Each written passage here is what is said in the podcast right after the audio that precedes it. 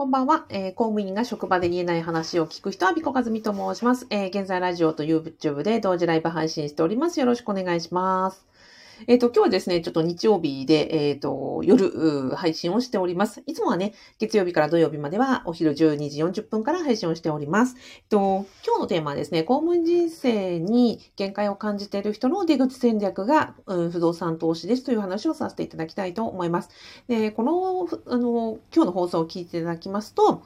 えっと、私がなんでね、あの、不動産投資やりましょう、やりましょうと言ってるかというところの、なんか私がね、叶えたい夢というか、うん、そうですね、えっと、公務員人生に限界を感じてる人になんか届けたいというふうに思って、私はその公務員が職場で言えない話を聞く人っていうところを活動してるんですっていう、なんか活動のね、原点のようなお話をしたらいいなと思ってます。はい。えっ、と、ですので、公務員人生にじゃあね、限界感じてる人ってどういう人かというと、例えばそうですね、うんと、辞めたい。辞めたい人です。うんと、辞めたいというのは、例えばそうですね、パワハラに合っているとか、えっ、と、めあの、不調、体調不良になっているとか、とは、うんと、行き詰まりを感じてる、このままでいいのかなとか、将来このままだと不安だなとか、うんと、もっと違う仕事がしたいんだけれども、公務員だから、なんか転職すしたい、転職ということも考えはするんだけれども、なんか、うんと、なんだろう。うん、今の公務員の安泰とか安定とか思うと、まあ、転職活動もなかなか踏み出せないとか、転職活動してみたんだけれども、うんと、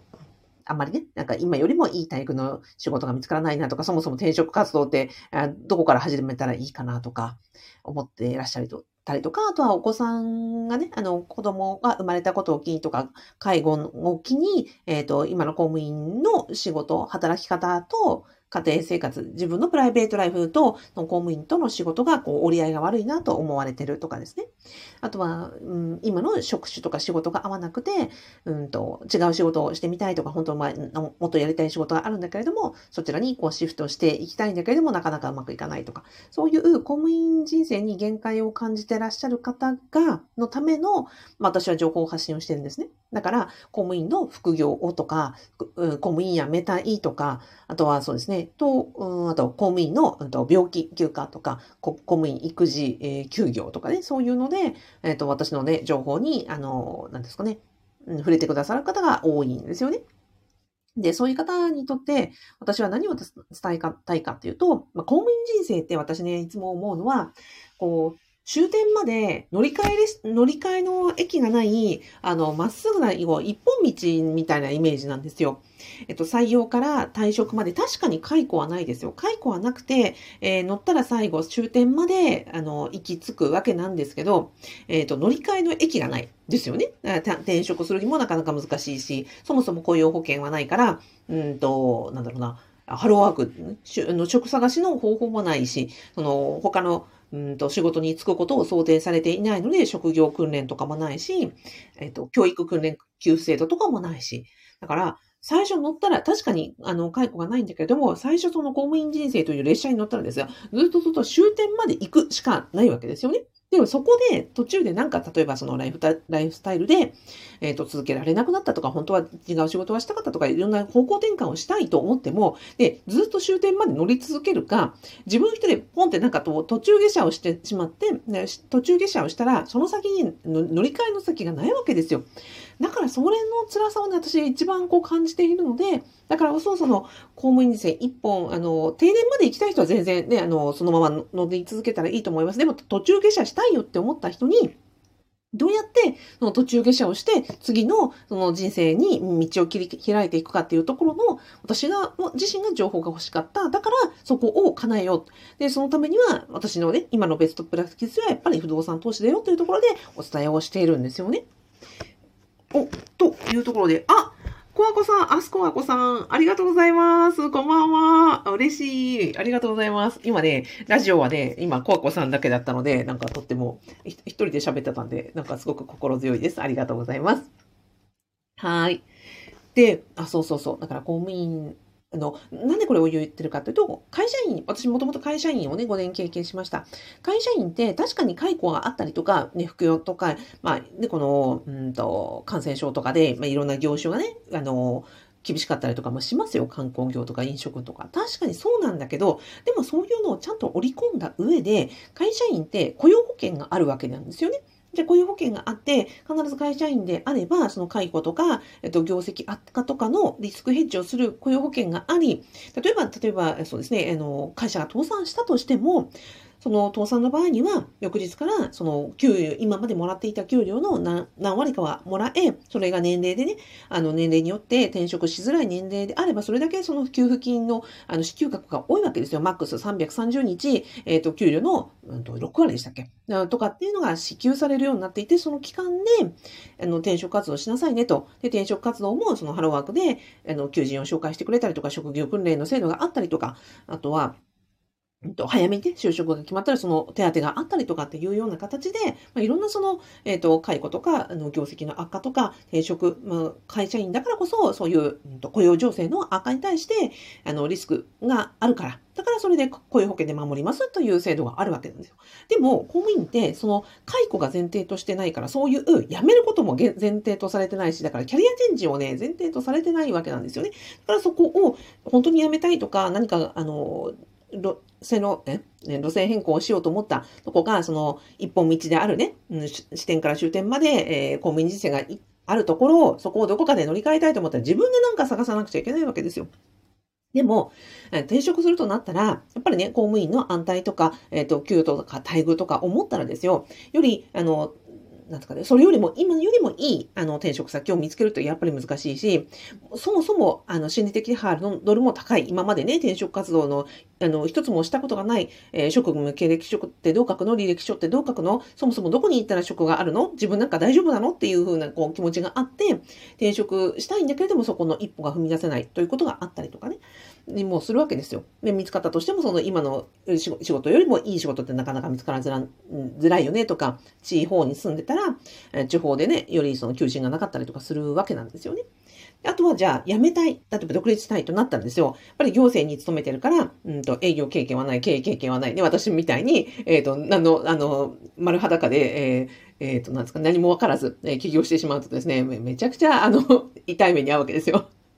なので、そこをね、私は、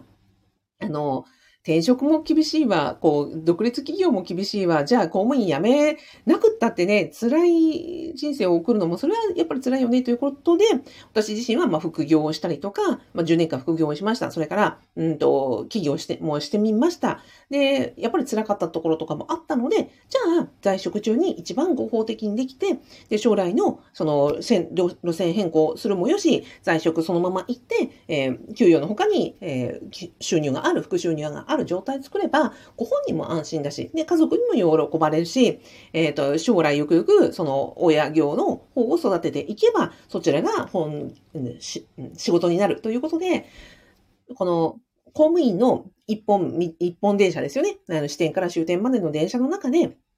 合法にできる不動産をやることによって、このまま乗り続けてもいいし、ここから、え途中下車して他の進路を選ぶときにも、大家収入ということがあることによって、まずは大家さんの職業経験ができているから、その公務員の役所の外に出るっていう、なんですかね、あの、経験がある、人脈もある。あの、自分は役所の外に出ても大丈夫なんだって思えるっていう、まずマインド、それからスキル、知識もつくじゃないですか。ね、人脈、あの、知り合いもできる。それだけがまずは、それそのものが、あの、宝であるし、自分の自信になりますよね、と。そのまま在職してもいいし、ここでじゃあ辞めようと思ったらそちらを育てていって、そこをベーシックインカムとして起業したりとか転職したりとかすることもできるじゃないですか。ということで、あの、私はね、あの、あれなんですよね。この、一本道の公務員人生で途中下車したくなった人に、じゃあどうやって安全に、なんかこう、電車から飛び降りるようなね、なんか危険な思いをせずに、人生を安全に、えー、行くための方策として、あの不動産投資をお勧めしてるっていうところなんですよね。なんでこれを言ってるかと言いますと、そもそもね、私、あの、まあ、親のことがありまして、私、まあ、3代続く公務員で、じいちゃんばあちゃん、えー、うちの私の父も母も公務員ですと。で、特に父親は、えっ、ー、と、国家公務員で、まあ、キャリア組だったんですが、えっ、ー、とね、50、52歳で、まあ、職場の状況により、まあ、職場の上からですね、あもう、まあ、職場の、まあ、いろんなことがあって、辞めろということで、あの、胃がん退職、まあ、させられたわけですよ。本人の、えっ、ー、と、まあ、本人まだ続けたかったわけなんですが、52歳で、まあ私がまだ大学生でした、えー、弟妹が高校生、中学生でした、これから教育費の山がかかるという時にその職場の事情で、今までも仕事一本しかしてこなかった人が、まあ職場のあれこれの状況により、お前、あの、辞めろと、あの、辞表を変えて、ポスト開けろというふうに言われて、で、それで辞めざるを得なくなったわけですよね。やっぱり、その、うちの父はずっと、えっ、ー、と、採用から定年退職まで行こうと思っていた、と当時で60歳定年ですから、まだ8年あったわけなんですよ。でも、ね、こんな、あの、教育費がかかる、あの、子供を3人も持ちながら、あの、辞めろと言われて、辞めざるを得なくなった。で、めちゃくちゃその後、あの、職ないわけですよね。職はないし、何年やってたかな？家でなんかこう資格の勉強をして、次の仕事がなく、52歳のですね、働き盛りのですね、おじさんが、えっ、ー、と、子供3人抱え、えー、家の中でですね、なんか資格の勉強して生活費を稼ぐこともできないという、まあ非常にまあ辛いその父の背中を見て育っているんですよね。というところがあったりとか。私の母は、その父と結婚した、えー、地方公務員だったんですが、えっ、ー、と、地方公務員で仕事を続けようと思ったと。で、私を産んで、まだ出産後も働いていたんですけど、結局その父のが国家公務員だったから転勤によって、うちの母は、その公務員のうんと、やめようか続けようかな、悩んだらしいんですが、結果的に、えっ、ー、と、夫のその転勤についていく形で仕事を辞めたんですよね。だから自分は、まあ、頑張ってこの公務員試験を受けていたんだけれども、家庭の状況、結婚、出産によって、自分の、まあ、職業を捨てて無職になった。で、その後、うん、そうですね、子供が大きくなってもう一回働こうということで働いたんですけど、結果的にね、もともとの正職員の公務員に戻ることはなく、ずっと非正規のままで、あの、非正規の公務員として働き、えー、働働き、えー、出し、で、それをずっと、えっ、と、60まで続けたっていう働き方をしました。じゃあ、あの、うちの母も、うん、なんですかね、その自分の人生の設計において、公務員を、まあ、ずっと続けたかったわけなんですけど、でもその家庭の状況によって続けられなかった、えー、本来持っていた、その正職員の立場を、うん、続けられなかったので、えー、というようなことを見てるので、あの、ずっと勤め続けたい人も辞めざるを得なかったりとか、あとね、私のように、その、辞めたいと思った時に次がないっていうこともあって、その採用から退職までずっと勤め続けたくて、そして勤め続けられる人は確かに守られてますよと。だけど途中下車せざるを得ないとか、途中下車させられたとかいう状況の時に、じゃあ、この公務員のね、雇用保険もないわ、あの、その退職後のフォローもないわ、じゃあいきなりね、雇用、失業手当もなくですよ、あの、ポンと放り出されて、じゃあ次の、あの、稼げる手当って何もないわけじゃないですか。そこってあまりにも厳しいよねって、私のその両親も見て思ったし、自分自身も体感したので、だからこそ、この、えっ、ー、と、公務員人生の出口戦略、あの、や、やめたい、もしくはやめざるを得ないと思った人が、なるべくそうやってなんか丸裸で世の中にこう放り出されて、えー、いることがないように、なんか私はその出口戦略を、うん、手伝える人になりたいなと思って、私はその公務員が職場で言えない話を聞く人ということで活動してるんですよね。で、まあいろんな自分自身も副業してきた結果、で、副業した結果、ベストプラクティスはやっぱり不動産を在職中にやっておくことによって、大家業で、例えば月、あの、一軒の家賃収入があればですよ、そその経験を持ってビジネスの経験ともなり、収入ともなり、家族の安心ともなり、それで、えっ、ー、と、今後、その物件を増やしていけば、それが職業にもなり、ましてやこれが60歳でも70歳でも80代だって、ね、大家さんだったら仕事として続けられるじゃないですか。だからその物件そのものを、例えばお子さんとかお孫さんに引き継ぐこともできるし、うんと家族も喜ぶよねっていうところをなんか思っているところなんですよね。で、うん、その公務員人生を、まあ、続けられなかったとか、続けたいけど、続けたいけど辞めざるを得なかったとか、もう続けたくないんだよねっていう方の、あの、サポートができればなと、それってないじゃないですか。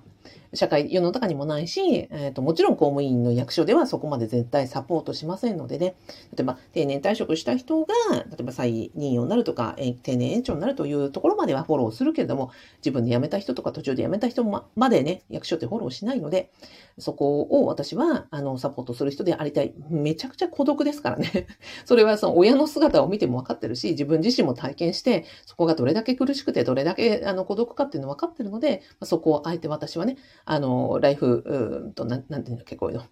自分の人生のあのミッションとしてやっていきたいなと思ってるところです。で公務員って全国で330万人、国家公務員とあの地方公務員合わせて330万人いらっしゃるんですね。例えばその、地点から終点まで乗っていける人がまあ99.9%でしょうけれども、そこから、うん、例えばいろんな状況で辞めざるを得ないか、辞めたくなった方が、まあ例えば、うん、1000人に1人いらっしゃったとするじゃないですか。そしたら330万人だから0.1%だったら何だっけ？えっ、ー、と3、万人じゃなくて、3000人ぐらいか。3000人の方の、なんか、人生のお手伝いがもしできたらですよ。3000人の公務員の方が、のお手伝いができたら、そのね、ご家族とかお子さんとか親御さんとか、あの、周りの方も安心して人生を送れるだろうし、そして親収入を得られることによって、役所では得られなかったビジネス経験とか、収入とかが得られて、結果的にトータルの人生で見たら、なんていうのかな。私幸せなんじゃないかなと思っていて。えっ、ー、と、60歳、今65歳になりましたけど、公務員がね、定年退職まで続けた時に、結果的にはいつかはね、みんな役所を辞める日が来るじゃないですか。で、さっきのね、視点から、採用から、えっ、と、定年まで、まあ、定年延長まで乗っていったとして、結果的に定年延長で、うんと、どこまで行ったって役所を出る日が来るので、でそこに、あの、60代で役所を出ましたと、放り出されて、じゃあそこから何をするのって、もうね、悠々自適で年金生活を送れるんですかって言って、まあ、年金で生活できるかもしれないし、でもそうやって元気なね、あの、元気で優秀な方々がですよ、そのままね、例えば何もお仕事をせずに過ごすよりは、私はいろんななんか社会貢献とか、うんと、たくさんの人にありがとうって呼ばれるような、なんか仕事経験とか、うんと、人間関係とか、役所じゃないあの人脈とかがある方が人生が豊かになるんじゃないかなと、まあ、人生100年時代の日本に、まあ、人的資産とか、えーと、経験の資産とか、いろんなその金銭以外の資産が豊かな方があの幸せな人生だっていうのがね、出てるじゃないですか。なので、あの、公務員一本でもちろん、あの、お勤め上げられるというのも非常に尊いことですが、そこで在職中に不動産をやっておくことによって、辞めるにしても辞めないにしても、それ、トータルで人生100年時代が豊かになるんじゃないかなと思うし、先ほどのように、あの、定年まで、あの終点まで行く行き着かなくても途中で辞めたくなったり辞めざるを得なくなった時の自分のリスクヘッジにもなるしあの出口戦略にもなるしましてその大営業って、ね、入居者さんとか世の中に喜ばれるお仕事じゃないですか。なんだろうな。私、まあ物件を持って今リフォームをして、これから入居者さんを募集するんですね。この部屋になんかこう新しい、なんとか新社会人、20代の社会人の方がね、入居してくれたらいいなと思ってリフォームをしたんですよ。で、その20代の、あの、さら、なんていうのかな、新社会人ぐらいの方が入居されて、で、そこで一人暮らしをして、なんか初めてのお給料もらいましたとか、なんか友達を家に呼んで来られたらいいなとか、なんかここで恋人ができたら、なんかね、あの、ここで二人でなんかテレビとか見て、なんかこうまったりしたりするのかななんて思うと、なんかそういうね、入居者さんに幸せになってもらいたいなとか思うわけですよ。それって、今ね、40代で始めて、50代、60代、70代、80代と、なんか私が、あの、コツコツとこう、物件とかお部屋とかを増やしていければ、入居者さんの幸せをなんかこう、サポートする仕事ももう一つできるんだなと思うと、なんか私にとってはね、非常になんか楽しみであり、なんか社会的意義がある仕事やなって思っているところです。なので、えー、そんなことを思いながら公務員の出口戦略、うんと人生の出口戦略がまあ豊かになるようにというサポートをしたいということと、まあ、うんと親業というところであの人様の幸せとかうんとライフなんていうかなうんとそうですよね。生活のあの幸せのサポートをするお仕事がダブルでできればなんか幸せがますます増ええー、幸せがなんですかねありがとうを言われる仕事で、えー、あなたご自身もご家族とかも経済的にも精神的にも豊かになれるんじゃないかななんて思ってそれで、えー、有岡住の副業不動産ゼミを、えー、やってるところでございました。はい。あメロピノさんこんばんは。あお久しぶりです。えっ、ー、とあれですよねうんとあそこあのあのドアッシュでした えっとのりまささんだ。お久しぶりです。ありがとうございます。覚えててくださって。えっ、ー、と、IT さん、こんばんは。はじめまして。あ、みこかみと申します。どうようこそいらっしゃいました。ありがとうございます。えっ、ー、と、いやいや、えー、こんばんは。やっぱり素敵な映画を。あ、本当ですかありがとうございます。笑ってみた。はい。ってなわけで、ちょっと今日ね、私の、あの、なんか、えー、夢を熱く語って、いる、見る回にしました。はい、長々とありがとうございました。あ、そんなわけで、えー、公務員のですね、人生の出口戦略、そして、あの、豊かになる人生をサポートしたいと思って、えー、やっております。アビコカズミの副業、不動産ゼミのですね、無料動画、あの、無料説明動画セミナーは、えー、動画の概要欄とラジオの説明欄に、えっ、と、載せておりますので、ぜひご覧いただけたら嬉しいです。はい、ラジオでは、あすこあこさん、ありがとうございます。自分で自由にできる部分があると希望が持てそうですね。はい、まあ、そういうふうにね、お手伝いできる人になりたいなと思ってます。くみさん、話し方印象改善のくみさん、こんばんは。ありがとうございます。はい。では、えっ、ー、と、YouTube では IT さん、本当にどうも、はじめまして、どうもありがとうございました。これを機に、あの、よろしくお願いします。ミロピノさん、はい、お久しぶりです。また来ます。ありがとうございます。またまた。えー、日曜のように、どうもありがとうございました。えっ、ー、と、あ、IT さん、現在進行形で、霞が関の某省の本省で働いておりますが、なかなかヤンキーな働き方です。いやおお疲れ様です。もしかして今職場からアクセスしていただいてるのかなと、なんかちょっと想像したりします。いや、大変ですよね。本省。いや、本省ってことはめちゃくちゃ優秀なね、方でいらっしゃるんだと思うんですよ。まあ、ヤンキーな働き方というのは、ね、まあ、えー、超、超長時間労働、えー、非常に、あの、不夜城じゃないですかね。ねしかもこの12月ですから、まあ、さらにさらにお忙しいんじゃないかなと思います。あの、お体だけね、気をつけて暖かくして、あの、お過ごしくださいね。あの、激務はどうもなりませんけれども、あの、気持ちだけ、あの、エールを送っときます。はい。では、あの、おいそ、あの、日曜日の夜にどうもありがとうございました。ではでは、おやすみなさい。